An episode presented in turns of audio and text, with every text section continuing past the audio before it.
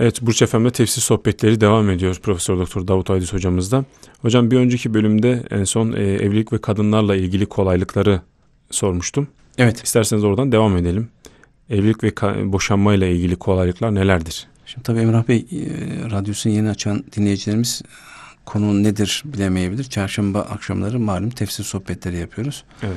Birkaç programdır e, Bakara suresinin son iki ayeti Emen Resul'ün tefsirini yapıyorduk. Bu son programımızı inşallah bitireceğiz dedik. İnşallah. Ki bu programımızda da Rabbena ve la tahmil aleyna isran kema hameltehu alellezine min kablina. Ya Rabbi bizden öncekilere yüklediğin ağır yükle, yükleme. Bize de yükleme. Ayetin tefsirini yapıyorduk. Geçen hafta başlamıştık. Önceki ümmetler hakikaten çok ağır mükellefiyetler, sorumluluklar yüklenmiş. Cenab-ı Hak ümmeti Muhammed'e acımış, merhameten, şefkaten diyelim hafif yükler yüklemiş. Bunların kıyasını yapıyorduk. Yani önceki Hı. ümmetlere nasıl ağır yükler yüklenmiş, bize nasıl hafif yüklenmiş.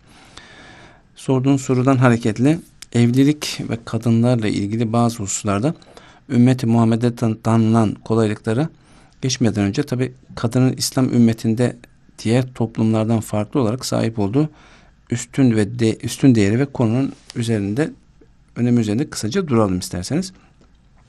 Evet kadınlar İslam'ın gelişine kadar hemen her devrede toplumda e, genellikle insancı muamele görmemiş, ezilmişler. Tabi İslam'ın kadın haklarını çok iyi bilmeyen insanlar İslam'ın kadın haklarını gasp ettiğini, kadına çok hak tanımadığını zannediyorlar. Böyle iftira ediyorlar. Halbuki İslam öncesi dinlerin, sistemlerin kadınlara nasıl davrandıklarını bilseler İslam'ın hakikaten kadına çok ciddi haklar verdiğini kabul edeceklerdir. Evet tekrar edecek olsak kadınlar İslam'ın gelişine kadar hemen her devirde ve toplumda genellikle insanca muamele görmemiş. Yani insanca bile muamele görmemiş Hı. ve ezilmişler. Hak ettikleri sevgi, saygı ve hürmet konumuna ancak İslam dini sayesinde kavuşabilmişlerdi. İslam aile hayatına dair çeşitli kolaylıklar getirerek onları toplumdan dışlanmaktan kurtarmıştır. Çünkü İslam Allah'ın yarattığı kullar olarak kadın ve erkek arasında bir ayrım gözetmez. Onun için Kur'an iman eden kadın ve erkekleri ibadet, ahlak ve sosyal alanlarda birlikte zikreder. Evet Kur'an surelerinden birisine Nisa, diğerine Meryem adını verilmesi de İslam'ın bir şahsiyet olarak kadına verdiği değeri göstermektedir. Nisa biliyorsunuz kelime manası itibariyle insan. Kadınlar demek. Nisa. Nisa. Evet, evet. Nisa kadınlar demek. Ve Kur'an-ı Kerim'in en uzun suresi Bakara suresidir. Uzunlukta ikinci sırada gelen sure ise Nisa suresidir. Nisa suresi, evet. Bazıları yanlışlıkla Ali İmran diyorlar Ali ama İmran, yok. Evet. O sıra olarak Bakara'dan sonra ikinci sırada geliyor ama Kur'an-ı Kerim dördüncü suresi olan Nisa suresi. Kur'an-ı Kerim'in en uzun ikinci suresi Bakara'dan sonra. Hı hı. Ve kadınlar suresi demek. Evet Kur'an-ı Kerim'de Rical suresi yani erkekler suresi var mı Emrah Bey? Yok. Yok evet erkeklere evet. ait bir sure yok. Ama demek ki Kur'an-ı Kerim kadınlara o kadar önem veriyor ki en uzun ikinci sureye kadınlar ismini vermiş. Evet. Bu da Kur'an-ı Kerim'in kadınlara, İslam'ın kadınlara ne kadar değer verdiğini gösteren ayrı bir delil. Evet kadın İslam'dan önceki cahiliye döneminde erkeğin tahakküm altında olduğu için kolayca boşanmaz, iddeti keyfi olarak uzatılır. Başkasıyla evlenmesi engellenilirmiş defalarca boşanıp geri alınırmış. Onun yalnız karşısında onun herhangi bir hakkı da yokmuş yani kadının. Müşrikler de diğer milletler gibi kadına değer vermezler. Kadınlar hakaret görmekte, toplum tarafından aşağılanmaktaydı. Siyasi ve sosyal hakları da yokmuş kadınlar o zaman, o zaman o devirde. Müşriklerde böyleydi. Yahudilerde nasıldı? Mesela Yahudilerde kadınlara insan hak ve hukuk açısından dışlayıcı bir yaklaşım sergilemektedir. Mesela kadının uğursuz olduğunu söylerler Yahudiler sinagoglardaki ibadetlerde katılan kadınlar erkeklerden ayrı yerlerde bulunurlar. Bunun sebebi mahremiyet değil. İslam'da da ayrı tutuluyor. Mahremiyetten dolayı ayrı. Yahudilerde neden ayrı tutuluyor? İbadetin erkeklere has olduğu anlayışı var onlarda. Yani kadın evet. öyle çok ibadete layık bir insan değil. Evet kadınlar oralarda sadece dinleyici olarak bulunurlar. Hatta bazı yerlerde kapı dışında durmak ve okunanları oradan dinlemek zorundadırlar. Bu kadar daha. Yahudilerde böyle. Evet. Bu durum kadınların sinagoglarda haklarının olmadığını göstermektedir. Yani kadın normal bir insan değil ki gelsin Allah'a ibadet etsin gibi düşünüyor Yahudiler. Hazreti Ayşe de İsrailoğulları kadınlarının mescitlere gitmekten men edildiklerini söylemiş. Mevcut Tevrat'a göre zina suçu ve cezası ancak evli kadınlara tatbik edilirmiş. Çünkü Yahudilerde kadın kocasının mülkü sayılır ve zina yapması kocasının ayrıcalıklı haklarını ihlal etmesi demekmiş. Evet Yahudilerin bazıları kız çocuklarına hizmetçi gözüyle bakar ve baba isterse kızını satabilirdi. Kadın mirasçı olamazmış, miras alamazmış. Hı hı. Hazreti Adem'i kandırdığı gerekçesi lanetli kabul edilirmiş kadın. Onun için aşağılanır ve horlanırmış. Yahudiler de böyle. Acaba Hristiyanlarda nasıl? Evet hocam Hristiyanlarda. Hristiyanların kadına karşı olumsuz tavırlarını görmek için mevcut incilere bakmak yeterlidir. Evet Hazreti İsa'nın sus ey kadın böyle bir emri var. Bir yerde kadın benden sana ne diyerek annesine karşı saygısı ve sert konuştuğu söylenir. Tabi bu İncil'deki bir ifade evet. yoksa Kur'an öyle demiyor. Halbuki Kur'an'a göre Hazreti İsa annesine karşı hep saygılıydı. Meryem suresine bakılabilir. Hı hı. İncil'lerde dul kadınlara karşı da dışlayıcı bir yaklaşım sergilenir. Çünkü bedensel arzuları Mesih'e bağlılıklarına baskın çıkınca evlenmek isterler diyor. Yani evlenmeyi dine ters bir şey görüyorlar. Hristiyan din adamları kadının fuhuş ve ahlaksızlığın tek sorumlusu olarak görmüşler. Bunun tesiriyle evliliğin de bir ahlaksızlık olduğunu düşünmüşler ve kadının şeytanın kapısı ve silahı olduğunu ilan etmişler. Evet. İslam ise Emrah Bey evet hocam. kadını saygın bir konuma oturtmakta ve ona hak ettiği değeri vermektedir. Müslüman erkeklerle Müslüman kadınları birbirinin koruyucusu, yardımcısı ve kardeşi olarak tanımlayan Kur'an mesela Tevbe suresi 71. ayette ve buna benzer birçok ayette bu hususu vurgu yapmaktadır. Şimdi vaktimiz yok da ve ayetleri okuyamayacağız. Evet hocam. Evet İslam ümmetinde erkek ve kadın insanlık bakımından eşittir. İnsan olmaları bakımından kadın erkek eşit. Kadına mülkiyet, kazanç ve miras gibi konularda bütün hakları verilir. Bu ümmetin inancına göre cinsiyetler arasında farklılık sadece insan varlığını anlamlandırma açısından önemlidir.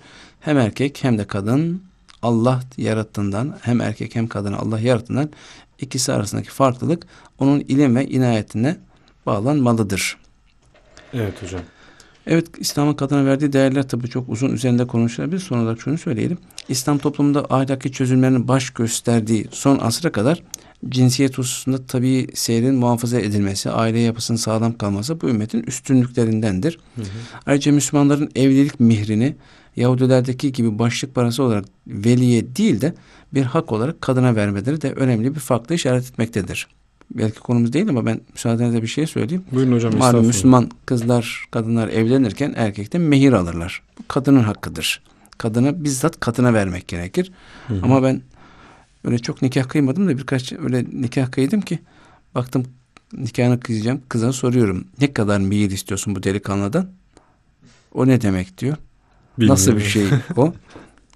Ya arkadaş bak bu senin hakkın. Allah sana böyle dinim sana böyle bir hak vermiş.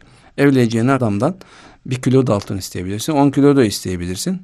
Yarım kilo da isteyebilirsin. Yani o karşı tarafın gücüne göre. Hı hı. Oturup karşılıklı anlaşma yapabilirsiniz. Pazarlık yapabilirsin. Yani ben bir kilo altın istiyorum.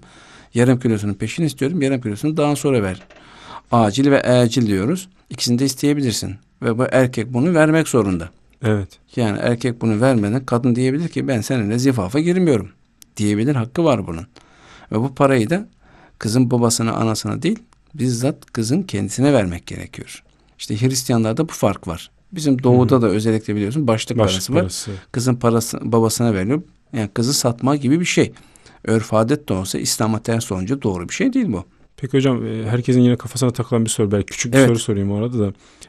O nikah hakkında bir boşanma hakkı da var mı kadına? Öyle bir hak veriliyor mu? Evet bazı e, Çünkü şu an son fıkıh onları söylüyorlar. Öyle bir hak var diyorlar ama bence yine de bir fıkıh hocasına, alimine sormak, sormak lazım. lazım. Evet. evet. Yani var mı yok mu? Çünkü esas e, erkeğin hakkı bu ama problem çıkarsa kadın da boşanma ile ilgili bir hakime Çünkü müracaat edebilir. Çünkü dönemde öyle bir e, mevzuyla karşı karşıyayız. Evet, Hep böyle doğru. bir hak isteniyor. Doğru. Özellikle yeni evlenen gençler böyle bir şey istiyorlar özellikle. Evet. Tabi İslam belki kadına böyle bir hak vermemiş olabilir. Kesin bir şey diyemeyeceğim. Verseydi kadın biraz daha duygusal olsaydı belki Bu küçük bir şeyde evet. E, başı sıkışınca kafası kızınca böyle hemen boşadın deyi verirdi yani kocasını. Çok duygusal böyle. Evet, evet. Seri ütte esir diyorlar buna. Hemen heyecanlanıyor, etkileniyor böyle. Küçük bir şeyde kızdığında boşar aile yuvası yıkılır giderdi. Erkekse biraz daha duygulu, o kadar duygulu düşün, değildir. Yani düşünür, taşınır, Hı hı, ölçer, biçer. Biraz daha ağır durum vardır. Ona göre karar verir. Evet şimdi en son sorduğun sorulardan birisi de şeydi. E, İslam'ın, ümmeti Muhammed'in evlenme ve boşanma ile ilgili kolaylıklar sağlamasını Evet. anlatıyorduk. Diğer ümmetlerden farklı olarak ne vardı? Mevcut yeni ahitte Tevrat'ta ve İncil'de Tevrat, İncil, yeni ahit evlenme ve boşanma hususlarında insan fıtratıyla uyuşmayan bir tutum görülmektedir.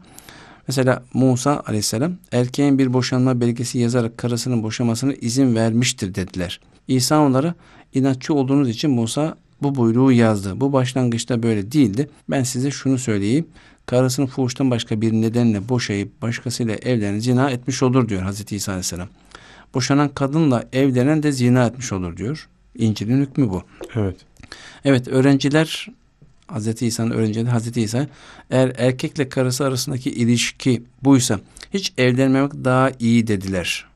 Çünkü problemli yani boşanmak da problemli.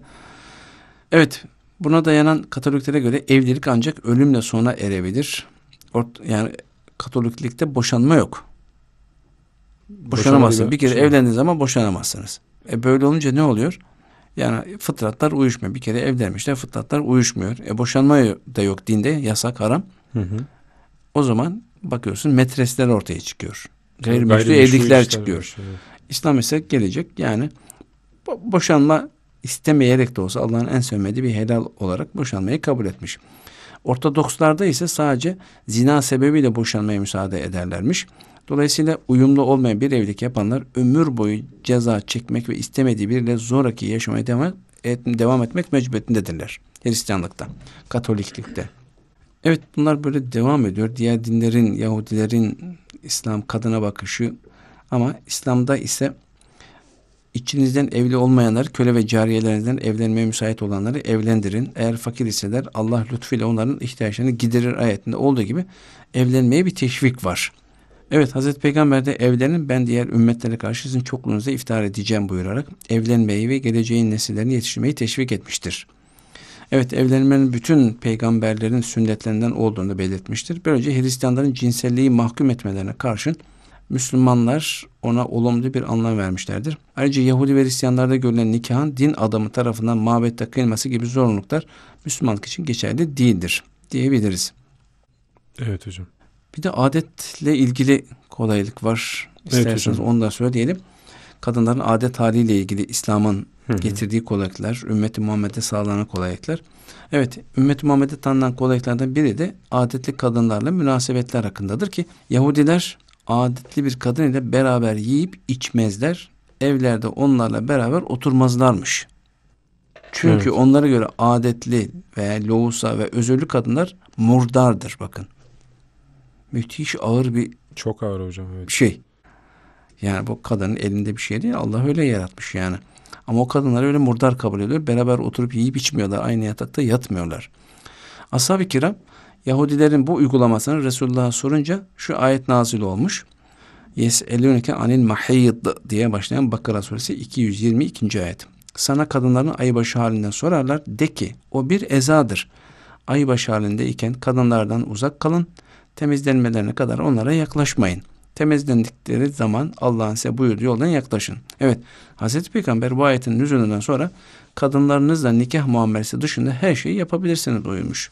Yahudiler bu ruhsatı duyunca bu adam ne yapmak istiyor? Bize muhalefet etmediği bir şey kalmadı demişler. Rahatsız olmuş beyefendiler. Evet. Evet. Peki hocam e, herhalde e, evlilik ve kadınlarla ilgili kolaylıklar. Bu kadar. Bu Daha kadar. başka şeyler söyleyebilir. Evet. Vaktimiz olmadığı için geçiyoruz. Peki hocam e, necaseti temizleyerek giderme kolaylığının sağlanmasından biraz bahseder misiniz? Evet şimdi İsrailoğullarına yüklenen ayet yükümlülüklerden biri de nicasetin temizlenmesiyle ilgili de onu söylemiştik. Hı hı. Ümmet Muhammed'e bu hususta kolaylıklar sağlanmıştır. Onları zikredelim sorduğun soruya cevaben. Evet cumhura göre beden yani alimlerin çoğunluğuna göre Hı hı. insan bedeni elbisesi ve namaz kılınan yerlerde bulunan necasetin pisliğin giderilmesi hükmü biliyorsunuz. Ve thiyâbeke fettahhir Müddessir suresinin 4. ayette elbiseni temiz tut ayeti gereği vaciptir demişler. Ve necasetin giderilmesinde asıl temizleyici, temizleyici olan da sudur. Yani hı hı. ayetten hareketle biz namaz kılıyorsak, kılacaksak elbisemizi namaz kıldığımız yeri temizlememiz lazım. Bedenimizi temizlememiz lazım. Ancak hadislerde görüldüğü üzere Yahudiler elbiselerine idrar gibi necasetler, pislikler bulaşında onu su ile temizleyemezlerdi. Necasetin bulaştığı yeri keserlerdi. Yani geçen hafta da bu hükmü söylemiştik. Siz o evet. zaman şaşırmıştınız. Yani o zaman elbise kalmaz ortada. Her pislik bulaştığında keseceksek birer parça böyle bir şey. Evet hocam. Evet Hazreti Peygamber bununla ilgili olarak şöyle buyurmuş. İsrailoğullarının arkadaşlarının başına geleni işitmedin mi? Onlara idrar bulaşınca orayı kesiyorlardı. Arkadaşları onları bu tatbikattan yasakladı. O adam yasaklaması sebebiyle kabrinde azaba uğradı. Yani kesmesi gerekiyordu. Evet. Kesmeyince ceza görüyor. Bu hüküm onların mükellefiyetlerinin bu kadar ağır olduğunu gösteriyor. Evet Ebu Musa el-Eşari'nin ayakta bevletmeyi şiddetle kınaması ve İsrailoğullarının üzerlerine necaset sıçrayan yerleri kesmek zorunda kaldıklarını anlatması bu hükmün sahabe zamanında da yaygın olarak bilindiğini göstermektedir. Yani sadece eskiden değil peygamberin zamanında da böyle yapıyorlarmış. Hı hı. Peki hocam başka ne kolaylıklar var? İsterseniz kısaca onlardan da bir bahsedelim. Evet vaktimiz sınırlı olduğu için hepsine hı hı. örnekleriyle bahsedemeyeceğiz. Her ne kadar söz vermiştik ama mesela hata, unutma, havatır ve ihrahtan sorumlu olmama bu ümmete mahsus kolaylıklardan birisidir bu. Hı hı. Yani aklımıza istemeden böyle şeytan bir şeyler getiriyor. Önceki ümmetlerde de ki, demek ki sorumluluk vardı ki bu ümmete bu hususta sorumluluk yüklenmemiş. Efendimiz'e bu sorumluluk kaldırıldı diyor. Zaten bu tefsirini yaptığımız Amenler Resulü ayetlerinde de eğer unutursak ve hata dersek ya Rabbi bizi hesaba çekme diye dua ediyoruz. Evet. Bir diğer kolaylık mesela yeryüzünün temiz ve mescit kılınması. Biz namaz vakti girince mümkünse gider camide cemaatle kılarız ama gidemiyorsak evimizde de kılabiliriz. Ki Yahudiler sadece havrada, Hristiyanlar sadece kilisede ibadet ediyor. Çarşıda, pazarda bir yerde de sıkıştık. Namaz kılacak başka bir yer bulamadık seccademizi sereriz veya bir yeşillikte çimenekte kılarız. Kırda bayırda her yerde kılarız. Temizse her yerde kılarız. Hı hı. Kabir, hamam ve tuvalet hariç. Bu da bu ümmete Muhammed'e verilen bir kolaylık. Önceden haram olan bazı yiyecekler var ki bu ümmette de helal kılınmış. Onlar üzerinde tabii şimdi birer birer, birer duramayacağız. Bir diğer kolaylık ganimetlerin helal kılması. Evet savaşlarda elde edilen ganimetler önceki ümmetlere yasaktı. Onlar o ganimetleri bir yerde topluyorlar, yakıyorlardı. Ama Allah ümmet Muhammed'in zayıflığına bakmış, acımış. Daha sonra siz ganimetleri alabilirsiniz, yiyebilirsiniz. Size helal demiş. Evet hocam. Şimdi kısa bir ara verelim. Tabii. Daha sonrasında herhalde iki son bölümümüzde e, Ammene Resulü'ye son ayetlerini son bitirmeye ayetlerini çalışalım. bitirmeye çalışacağız. Evet sevgili Burç Efem dinleyicileri tefsir sohbetlerine Profesör Doktor Davut Aydüz hocamızla Amener Resulü tefsirine devam ediyoruz. Kısa bir aranın ardından birlikteyiz.